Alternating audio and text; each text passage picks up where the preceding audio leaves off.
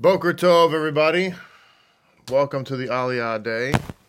Hope you're doing well, being blessed, being encouraged, highly favored. Hallelujah. Taking advantage of this uh, very uh, nice rain we've had here, very cold rain, to make sure that the mikvahs are topped off and filled up with precious living water. So that was fun this morning, Baruch to walk up to a uh, our catch basin outside and to see the mikvah's um, catch basin completely full of fresh rainwater, and that's always it's cold by the way. Thank God though I have waiters. You know you can't. There's you're not allowed to have uh, halakhically. You're not allowed to have mechanical pumping or whatever to get the water into the mikveh. It has to be gravity fed. It has to be naturally flowing. So uh, can't take a bucket or whatever. You can't take a bucket from the ocean, for instance, and carry it to a mikveh and dump it in. That's not how it works. You have to. Uh, the water has to flow in there al natural. It has to come from a shem, which requires you to get into the uh, mikveh pool and with using your feet uh, release a little lever at the bottom of the pool, which opens a valve, which allows the water to flow into the mikveh. Just in case you're wondering how how that works. So, it's rather cold in the wintertime.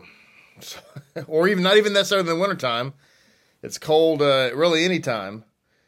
Uh, so anyway, but we have, you know, waders like you go fishing in or whatever the brilliance of buying waiters and putting them on and getting in there is pretty interesting. Uh, so there's that. So that's how it works. Baruch Hashem. Glad everybody is here. Look at all these precious folk here, and look like a new couple of new faces maybe I haven't seen before.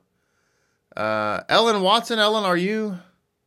Are you new? Are you? Look, I, I apologize if I have overlooked you in the past. Um, Alternative Studios Studios Alexandria. Welcome, glad you're here. Baruch Hashem to all of you who are here. Sue, Curtis, Roy, Ahava, Shoshana, look at all you precious people. Amy from Nigeria, good to see you again. Mary, Baruch Hashem, Monica, good to see you. Shoshana Keith in the house. And Katura, there's my Marine friend there. Ura. Welcome, Baruch Hashem. All right, so let's look at a few insights. Let's get right to Parashat Toldot because there's so many great insights, and we can offer a few commentary uh, on them, some commentary on them, and uh, kind of see where it where it takes us, if you will. So, remember Shem, uh, Ella Ellen from Cayman Cayman Islands. Uh, yeah, Baruch Hashem. Cayman Islands. Welcome. I'm sure it's a beautiful place. So, um, abiding in the tents, it says here. So, we, we study about Yaakov and this Parashat Toldot, and, and technically, by the way, this is the fourth Aliyah, but um, we're kind of we're kind of uh, dipping into some other aliyot as we look at these insights. Remember Shem. Remember Shem. Shem being the son of Noach. Shem lived a very long time. He lived a very long time. In fact, Shem, when Shem, pa- excuse me, when when Abraham um, uh, passed away, actually, and Shem lived another 35 years beyond beyond Avraham. Avraham was 68 when Noach died. So, what you see here is that um, it's it, we don't. I think sometimes we don't think about that because we don't think about timelines in Torah. I know I didn't. I I, I don't think we do, but I I didn't. I'll just speak for myself. And we don't think about the fact that while Noah is alive, okay, or excuse me, while Abraham is alive, so is Noah and Shem. And Therefore, Abraham knows Noah and Shem.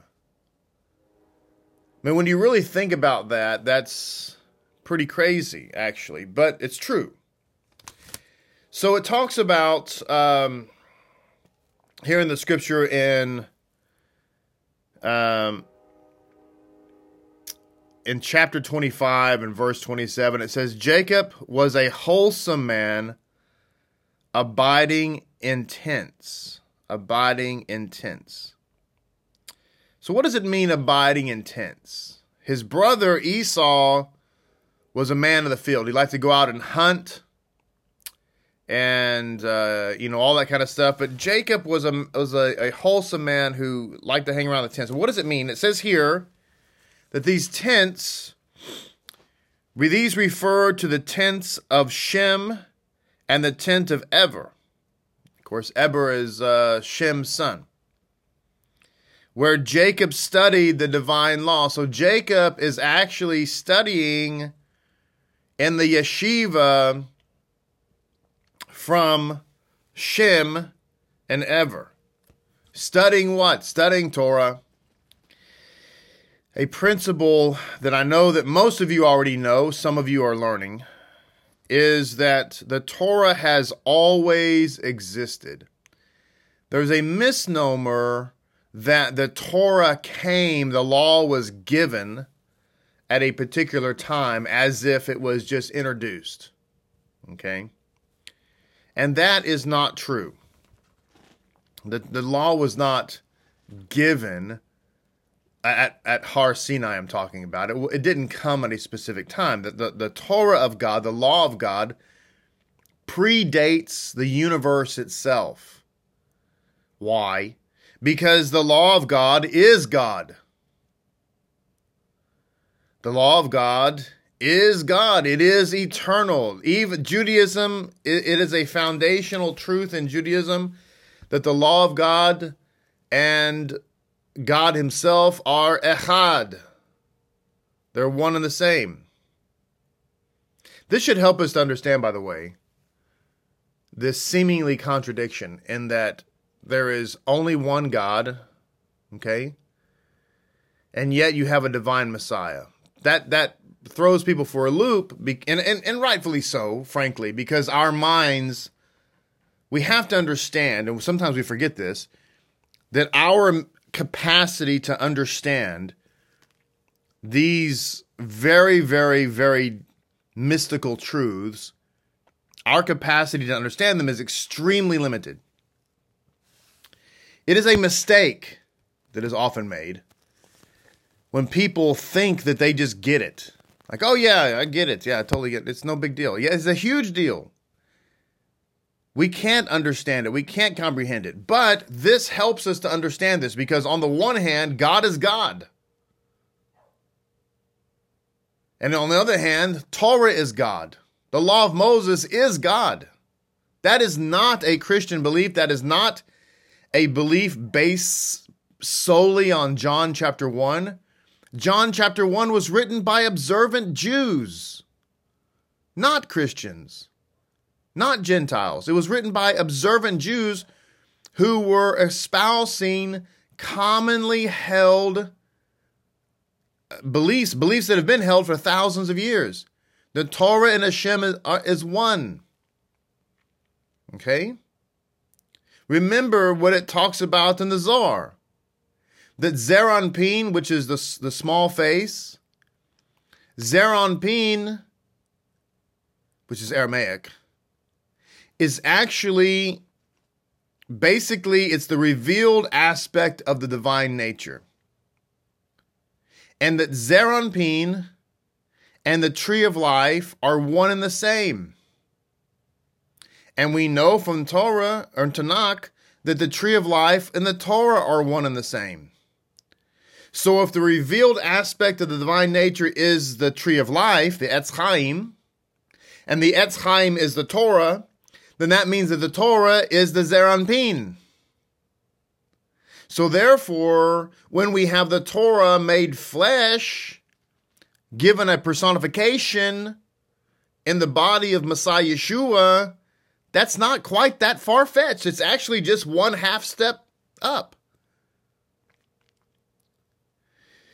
So you can say, well, how is it if God is one? How can his Torah be one? Because basically, what we're saying then at that point is that the Torah is actually a manifestation of Hashem.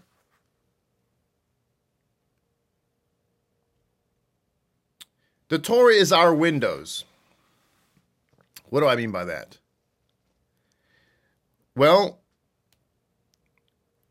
when we use our computers, unless you're using a Mac, but we're going to use Windows PC as an example here. When you're using a computer,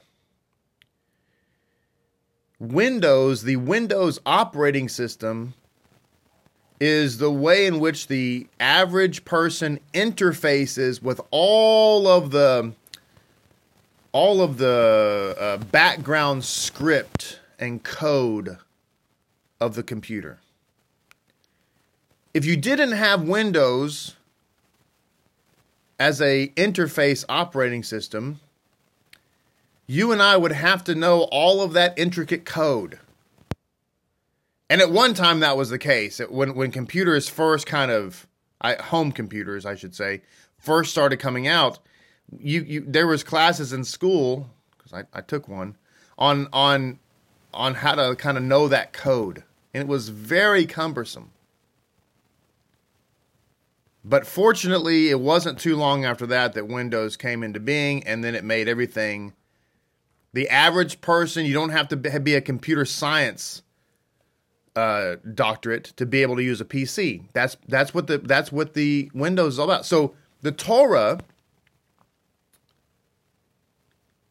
But now, now think about this. Let's be used to to be analogous. Let's let's um, the Windows operating system is actually a part of your computer. But then again, its main job is to connect you with the computer. But it is the computer. But then again, its job is to connect you with the computer. You see? So if we use that by way of analogy, Yeshua is the Torah made flesh. The Torah is Hashem. The Torah is divine. No one, no Orthodox Jew would disagree with that. And so, therefore, the Torah is our interface with the Spirit of the living God. So it is the living God, but then again, it, it, it's the one that connects us with the living God.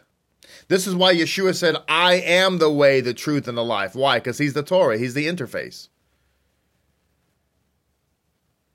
So the Torah has always been, it predates the universe. There is no such thing as the Torah came at a certain time because time itself is a product of Torah. Time itself is a product of creation, which is a product of Torah. This is why when we go into the Olam Haba, there won't be any time. Why? Because we'll be outside creation. So there's no such thing as the Torah came at a certain time, which is why there's no such thing as the Torah can leave at a certain time. That'd be like saying you can exist without air, or you can exist without a heart. Now that we got your body going and we've got you uh, situated, we're going to go ahead and remove your heart and you'll keep moving. That's not. It doesn't happen that way. Torah is the heart. It's the heart of everything. It's the heart the heart of the universe. So his grandfather, it says, going on here, Jacob studied the divine law with Shem and Ever. Okay, this is what it means. It says his grandfather had had the soul of a missionary, of a preacher, and continuously proclaimed the majesty of God to his contemporaries. Did you catch that? Again, I, I only use Orthodox sources. I mentioned that earlier this week, and I, I, the reason I want to emphasize that is because I need you to understand that I do not use messianic sources. They're really not all that helpful anyway. I certainly don't use Christian sources. Why would you do that?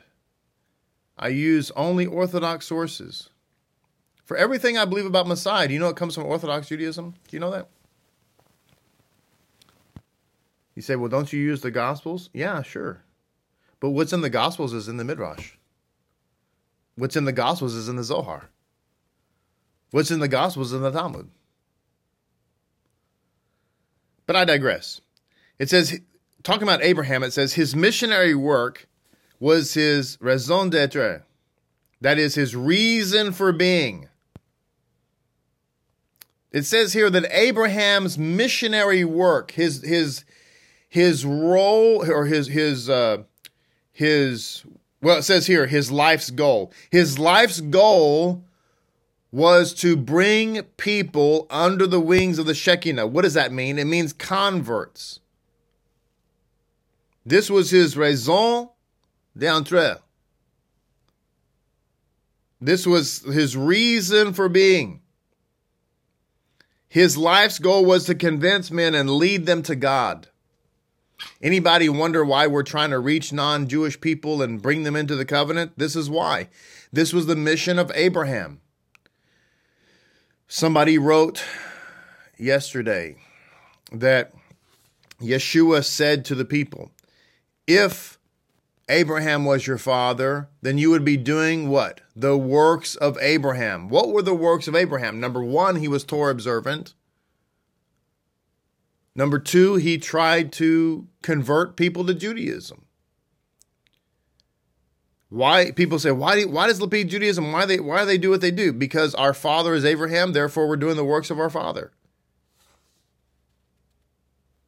Remember, it was Abraham. We just read yesterday. It was Abraham who first set who first sent apostles to Asia. We act like Paul was the first one to go to Asia. Again, there's nothing new in the New Testament. Not one thing. Not one. It's all a renewal. We talk about the missionary journeys of Paul as if it's something to write home about. As it turns out, Abraham had his amazing missionary journey, him and all of his sons.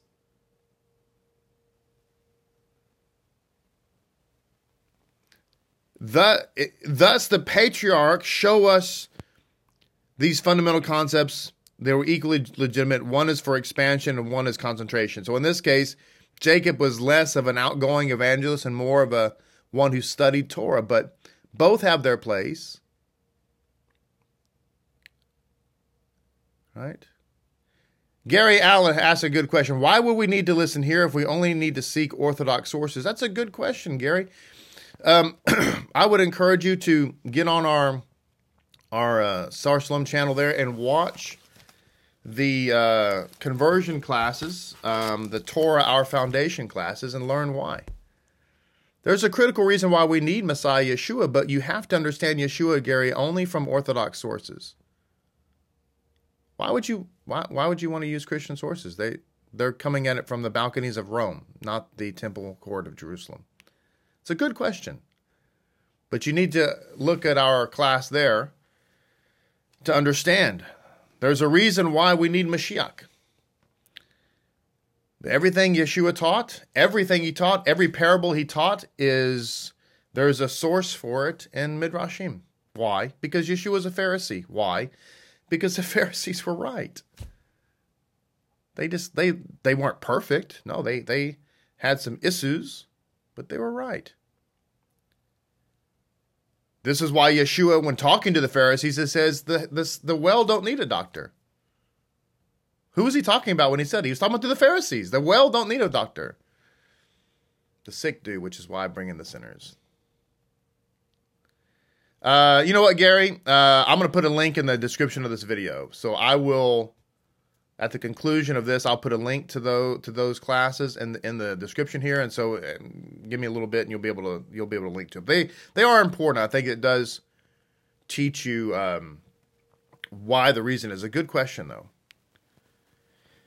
All right, so another insight here: Esau kills Nimrod. So this is leads us to the the discussion later about the coat of many colors, and um, well, let's just read this insight and then I'll comment on it. So it says, um, we're getting close to the point where Jacob Jacob buys the the um, uh, birthright from his brother Esau. Now, later we have this situation in which e, uh, Jacob, rather, with the help of his mother, deceive his father into receiving the blessing of Esau. And and no matter how we try to make that okay, that's one of those mysteries of scripture because Jacob and his mother Rivka were being extraordinarily deceitful uh, in what they did to Isaac and to Esau for that matter. Now, it's basically there's no way to whitewash that. And and you know, through the years, through the centuries, we've tried. We've tried to say, eh, but but it, there's no way to whitewash it. Which is one of the reasons why I believe, frankly, that Jacob, his life was kind of of all the patriarchs, Jacob's life was kind of wrought with some challenges, and I think that's because, and again, remember from from some lessons back, I always like to bring home the humanity of the patriarchs because we want to be like the patriarchs, but we have to understand the patriarchs did not walk on water. Okay? Many of us would say we want to be like Mashiach. And to a certain extent, we all want to say that. Like, follow me as I follow Mashiach, right? The problem with that is Mashiach was perfect. He was from a, a divine conception. He literally walked on water. It's, it's kind of a tall order. Okay. Not that you shouldn't shoot for the stars, but it can be a little bit discouraging because it's like saying, I want to be like Superman. Well, we're not bulletproof. We can't run faster than a speed of bullet. We can't leap over tall buildings in a single bound. And we certainly cannot fly to the moon and back in a, in a, in a couple of seconds. So it's in as much as we want to be like Superman, maybe emulate his character traits, we can't really be Superman. But when it comes to the patriarchs, we can be like them, and we also need to understand their humanity. And in this case, Jacob was kind of a trickster. And I and unfortunately, when you look at Jacob's life, he got tricked a lot. And there's always a cause and effect. Now, having said all of that, the reason that his deception and that of his mother was approved ultimately was because of what we read about with the purchase of the birthright. Because in reality, Esau had already sold him the birthright, and he did so over a bowl of soup, which is extremely egregious. And this teaches us the, the baseness of Esau and just how much he disdained the covenant of Abraham, which was a covenant. This is where we have to be careful okay. Christianity and Judaism is synonymous with Esau.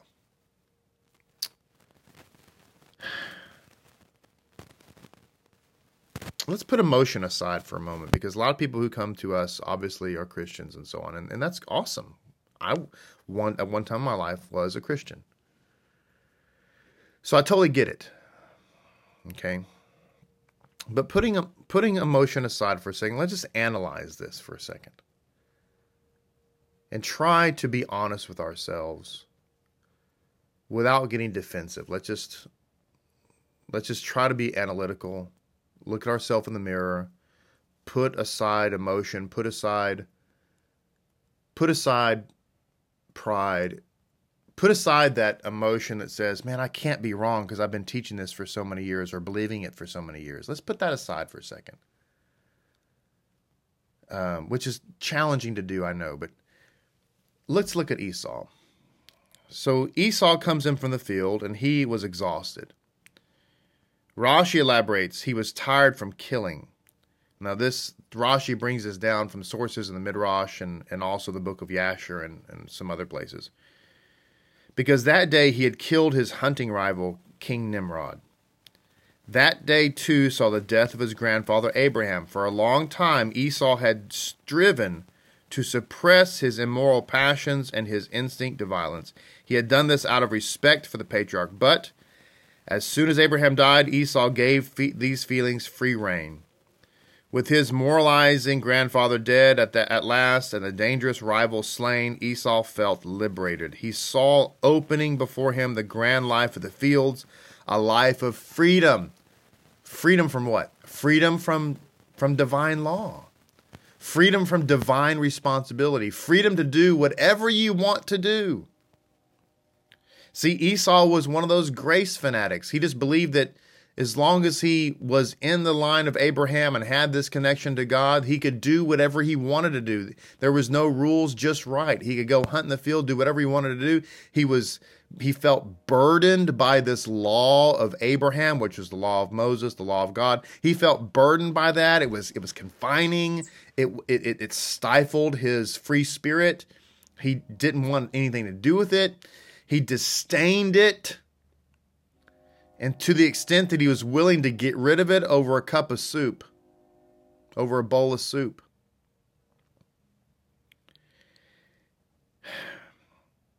And not thinking about anybody else, not thinking about your neighbor, not thinking about your pastor, not thinking about your friends, thinking about ourselves only how many of us, and I'll raise my hand, I'll be right here with you, I'll raise my hand with you. How many of us, before we came into the, the light of knowledge, or maybe right now you're just coming into the light of knowledge, you're not here by accident, but how many of you would say there was a point at which I disdained the law of Moses because I felt it was binding and constrictive and restrictive and it it seemed harsh? I disdained it, and I I I I spoke about grace in in in a a, a voice of exaltation. And whenever I mentioned to the law of Moses, I kind of did like you know the law that was under the law, that was back under the law, and there was there was a disdain in my spirit. There was a disdain in my voice all of that is birthed out of, unfortunately, the religion that came from Rome. And all you have to do is read the writings of the of the so-called church fathers and you'll see exactly where that comes from. If you watch the series I did on the history and effects of anti-Semitism, this this is all rele- rele- relevant to you. But what we have to understand, and this is where we have to come to grips with our own identity, is that we have had, some of us still do, some of us have had, and some of us are in the process of getting rid of it. We have the spirit of Esau in us. We view God's law as restrictive and binding, and I don't want to be told what I can and can't eat. I don't want to be told what festival I can and can't keep. I, I don't want to be told on what day I, I, need to set aside as as unique. I, I, I don't want to be told what a, if if I can or can't put something on my body. Uh, I, don't want to be told, uh, frankly, anything. I, I want it to be all led by the quote spirit, which really means just whatever I want to do, and, and that, that's really that's the spirit of Esau. And, and, and we're so willing to get out from underneath that restrictiveness that we'll do anything. We'll even sell our birthright over a bowl of soup. And why did Esau do that? Because, quite frankly, he was into immediate self gratification.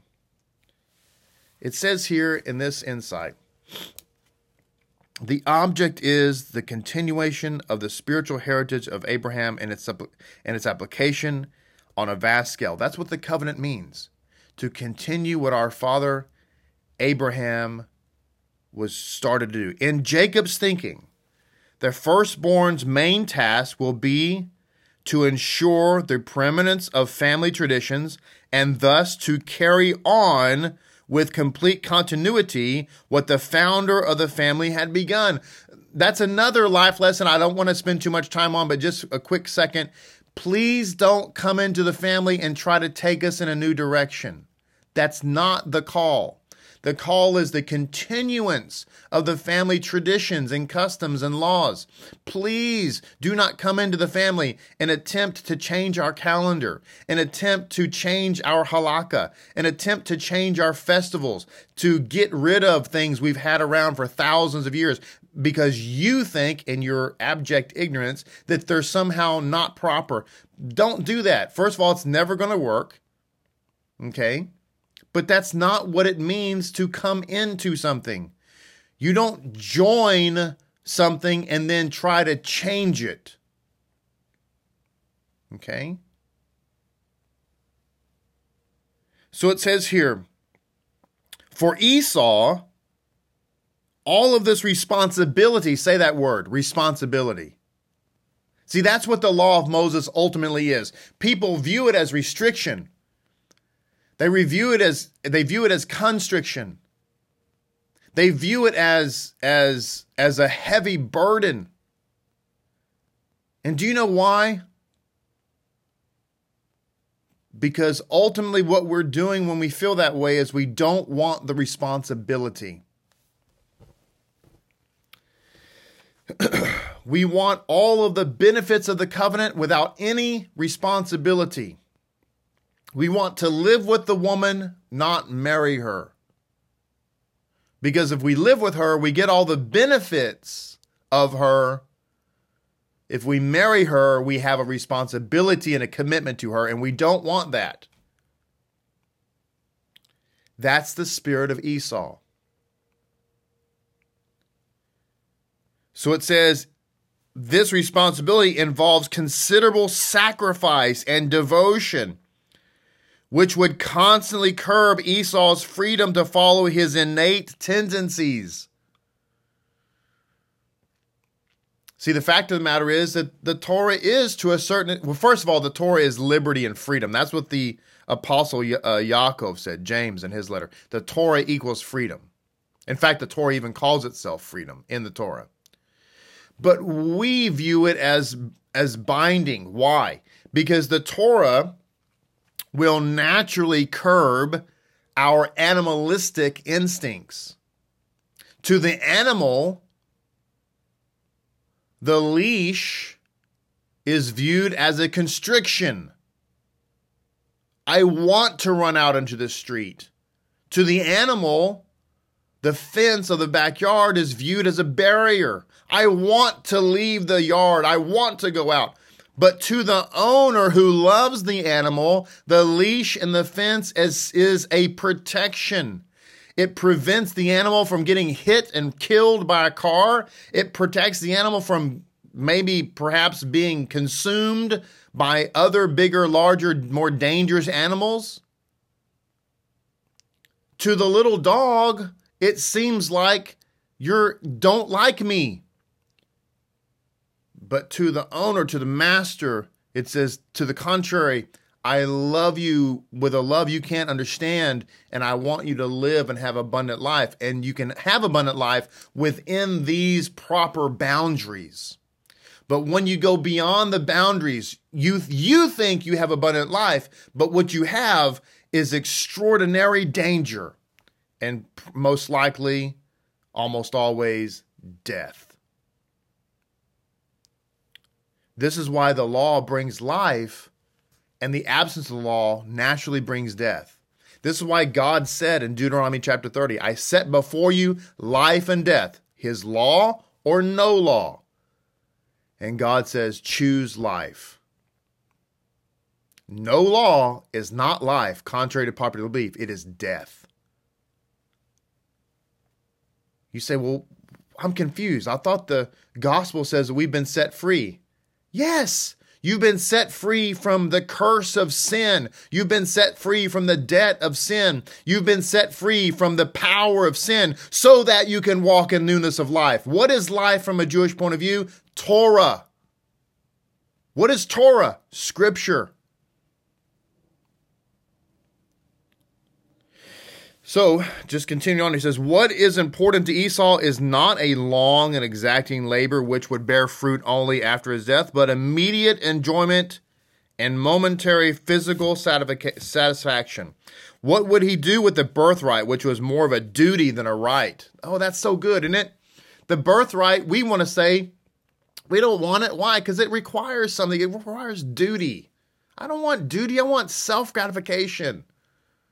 I want the bowl of soup and I want it now. That's the spirit of Esau in us. Man, we wish we could get involved in that. You know, like we just we just had this extremely demonic holiday called Halloween. We just oh my goodness, we just finished it. I say we, I'm talking about the United States. Not not us, God forbid. Uh so satanic. I mean, I don't care how cute you think the little kids look in their costumes, it is wicked. At its very nature and core. I'll never understand why churches have Halloween trunk or treats or fall fest, whatever you want to call it. A rose by any other name is still a rose. Some people look at that and in their innermost, they're like, man, they look like they're having so much fun. I wish I could have fun like that. That's Esau. Esau looks past, listen to this, this is important. Esau, the spirit of Esau looks past the reality of the festival. You could apply this to any any any holiday. It looks past the reality of what it is, and it only looks at the self-gratification of the party. The candy, the costume in this case, the fun, the nostalgia. Esau self blinds himself to the realities of what it is just because he wants to indulge in the pleasure of the event. This could be said of the December holiday too, that we look past what it means. And even when somebody tells us, "Don't you know that this is X, Y, and Z?" Come on, it's not. It's not even hidden. It's right there in the um, encyclopedia. I mean, it's it's common knowledge that this holiday has nothing to do with the Bible. In fact, it's quite to the contrary. It's very wicked. But the spirit of Esau ignores all that because we want the candy canes and we want the fun and we want the snow and we want the deers and we want the little fat guy in the costume. We want all that kind of stuff. We just we look past the reality of it. Why? Why do we look? Why do we do that? Why do we look past it? Because self gratification. We don't want the responsibility of reckoning with the reality. We just want the pleasure of the moment. This is why the man to use the analogy, the man would live with a woman rather than marry her. He just wants he just he just wants the the role without the commitment. It happens all the time. It doesn't mean that the guy is inherently evil. It just means that this is the spirit of Esau in us that we have to reckon with.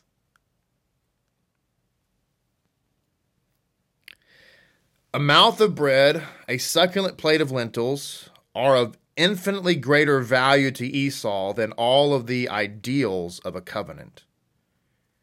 In Jacob's mind, the sale of the birthright was but a proof of the supreme scorn which he had long suspected. See, when we scorn the law of Moses, which, by the way, just as a way of reminder, the law of Moses is the scriptures of the living God. It's the holy word of God. When we scorn the law of Moses, we are naturally scorning God. We're naturally scorning the covenant of God. So, the purpose of this entire discussion this morning is not to point fingers at anybody else. We need to be careful that we don't use what I'm saying to say, oh, yeah, look at them over there, or those people over there, or the place I used to go, or whatever. We need to look at ourselves in the mirror and say, is there an Esau in me? Is there an Esau in me? Because if there is, I need to root that. Do I overlook the reality of what I'm in just to indulge in the pleasure. Is there an Esau in me? We've got to get the Esau out of us because we want the true covenant and not the one that just says it's all a pleasure boat. End of our Aliyah today. Thank you so much for being with me. Please continue to contribute to uh, our channel here, Sar Synagogue, and also Lapid Judaism. Uh, you can do so by using the text to give or going online and giving that way or calling our office and talking to Keturah. But we depend upon your financial support to keep these uh, important messages. Frankly, uh, messages you just don't find anywhere. I, I, don't know. Maybe there's somebody else that has a similar message, and if that's the case. May God uh, continue to bless them. But this is something that needs to get out to people because it's liberating. So God bless all of you. Look forward to seeing you tomorrow for the fifth Aliyah, Bezrat Hashem. Shalom Aleichem.